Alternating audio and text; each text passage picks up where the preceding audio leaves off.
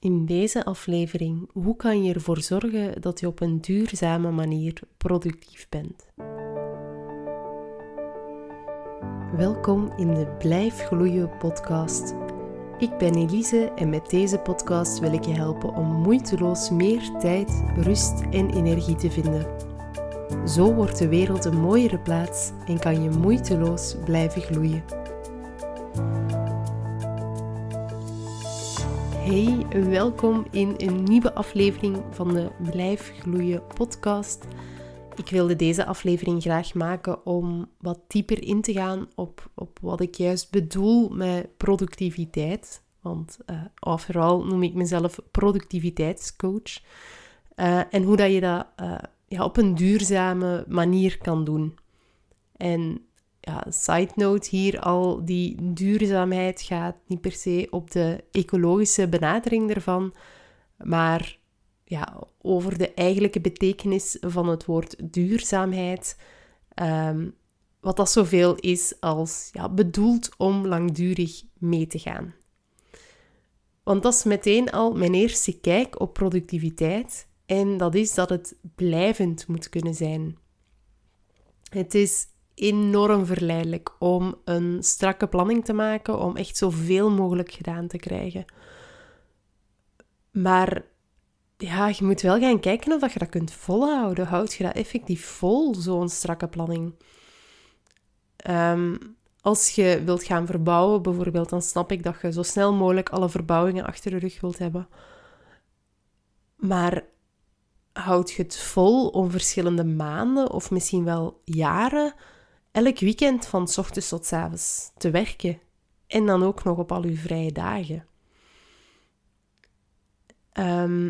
Ik geloof dat door uw productiviteit wat beter in te delen en door dat ook wat beter te spreiden, dat je vaak wat meer gedaan krijgt. En dus ik zie zeker wel het nut van even een kortere periode hard werken. En bijvoorbeeld in het geval van de verbouwingen, als je echt weet van het is alleen mijn bureau of het is alleen even de keuken, dat je dan even doordoet en even doorbijt. Zodat dat zo snel mogelijk gedaan is, dan kan het ook nuttig zijn om even wat harder te werken. Maar niet langdurig, niet als het gaat om maanden of jaren van werk. Ik heb dat recent ook gedaan, dat ik op mijn hoofdberoep als software developer meer gewerkt heb, omdat daar ook gewoon een grotere opdracht lag, dat ik die dan op tijd kon afkrijgen en dat ik daarna dan wat meer ruimte zou krijgen. En ik hou er dan ook wel van om eens een dag echt goed door te werken en echt in de flow te geraken en me daar echt aan te zetten. En dan probeer ik die een dag ook zo efficiënt mogelijk te zijn en zoveel mogelijk dingen gedaan te krijgen. En dan ga ik ook de hele tijd bezig blijven. Maar ik weet dat mij dat geen 2 dagen na elkaar lukt om echt lange dagen te kloppen waar ik de hele tijd bezig ben en heel weinig pauzes neem. Zonder dat ik een dag daarna ook ga moeten recupereren. En als ik dan pak dat ik zo 3 dagen na elkaar zou plannen, dat ik echt lange dagen draai, dat ik echt veel uren draai. Die 3e dag, als ik die ook nog zou volplannen, dan komt er gewoon niks meer van in huis. Want dan gaat het mij niet meer lukken om alles af te krijgen. Dan heb ik daar ook de energie niet voor. Dus ik heb wel wat geleerd om dat te spreiden. Want als ik die 3e dag dan toch nog zou inplannen en zou volplannen. En dat gaat voor de duidelijkheid niet gewoon over even een drukke werkdag, maar dat gaat echt over lange werkdagen waar dat je overuren gaat presteren, waar dat je echt ver over je grenzen gaat.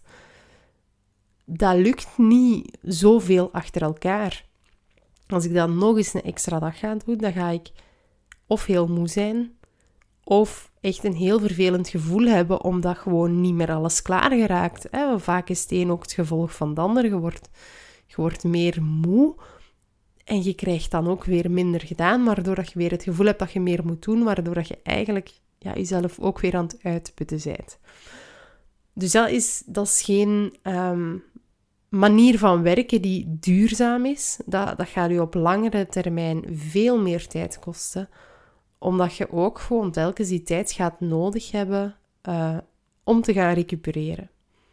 Dus opnieuw, er is niks mis met 1 keer of misschien zelfs 2 keer of voor een korte periode hard te werken, lange dagen te kloppen en veel te weinig pauzes te nemen. Maar systematisch over een langere periode houd je dat gewoon niet vol. Dan ben je gewoon in een rechte lijn naar een burn-out aan het gaan. En het gaat daar niet alleen over de tijd die dat je daarin gaat plannen, want naast time management vind ik het ook enorm belangrijk om aan een soort van energiemanagement te doen. Want productiviteit is voor mij niet zoveel mogelijk doen in de tijd die dat je hebt, maar wel de tijd die dat je hebt zo optimaal mogelijk te benutten, met ook ruimte voor rust en ontspanning. En dat maakt ook dat productiviteit en welzijn voor mij onlosmakelijk met elkaar verbonden zijn. Want je kunt niet je tijd optimaal gaan inzetten en optimaal gaan presteren als er geen ruimte is voor die rust en die ontspanning. En om aan dat energiemanagement te doen,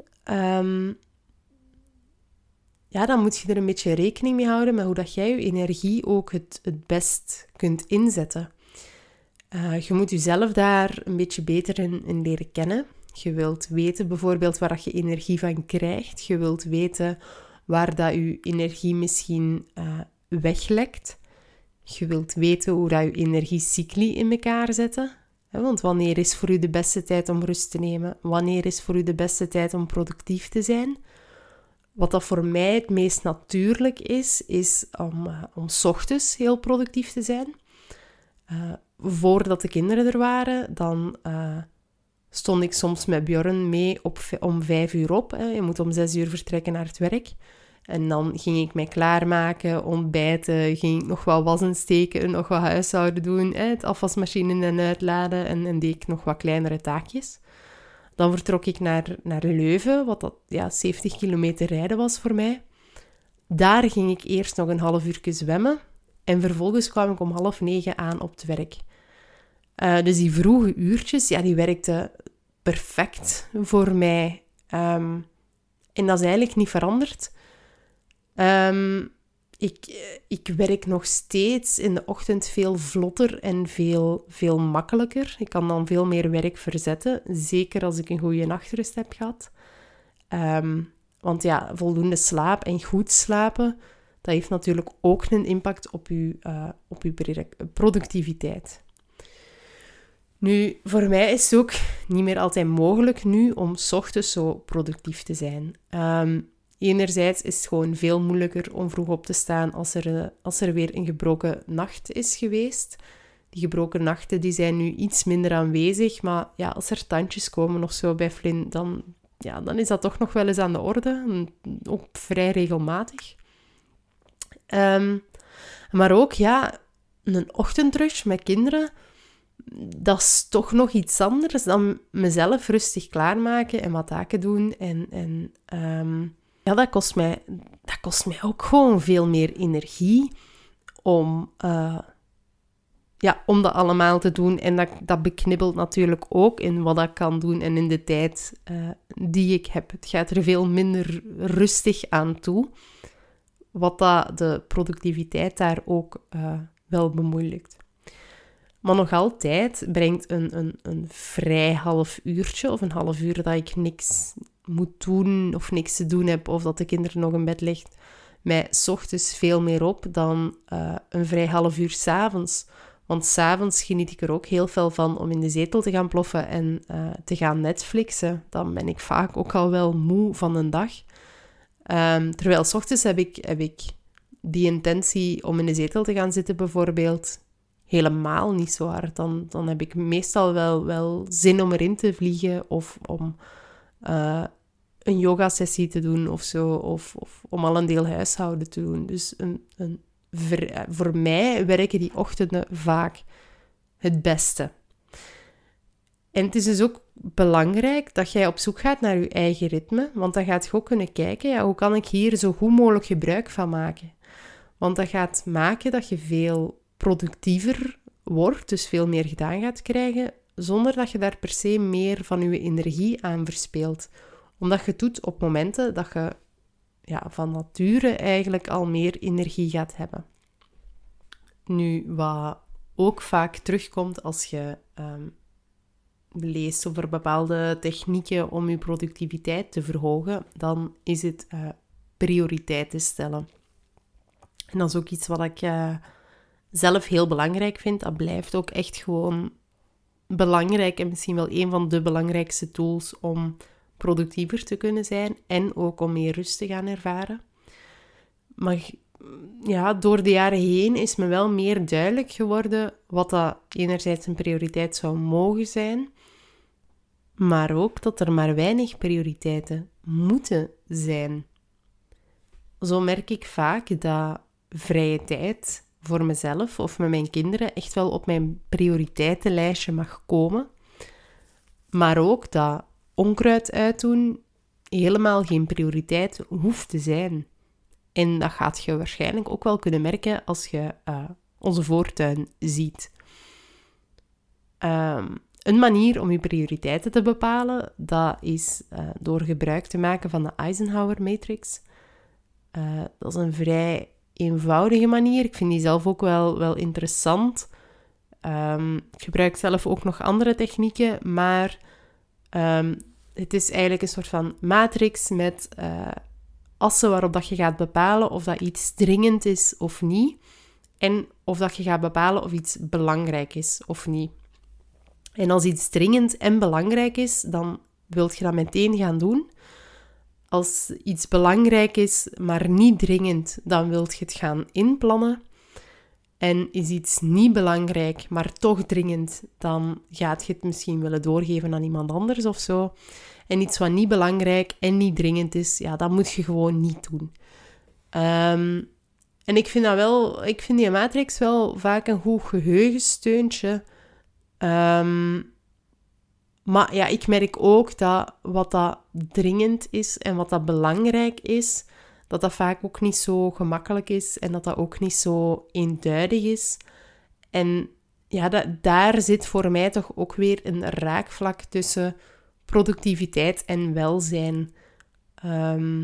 Want als je alleen productieve momenten als belangrijk gaat beschouwen en rustmomenten of ontspanningsmomenten niet, dan gaat je weer uit balans geraken.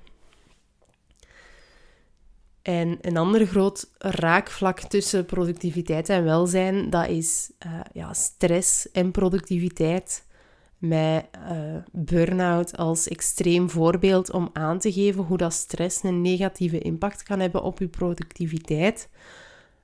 Maar stress en productiviteit zijn echt wel gewoon onlosmakelijk met elkaar verbonden. Want je hebt ook een soort van gezondere stress, waarmee dat je eigenlijk productiever kunt zijn. Hè? De stress die je lichaam in gang gaat zetten, bijvoorbeeld.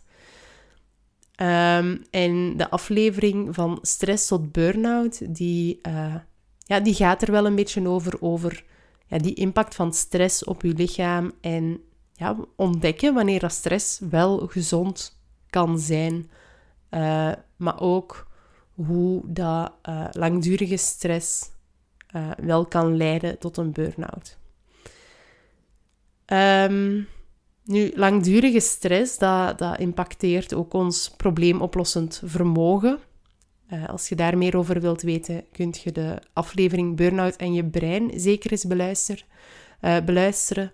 Maar dat probleemoplossend denken, dat is een heel interessante vaardigheid als het aankomt op productiever zijn.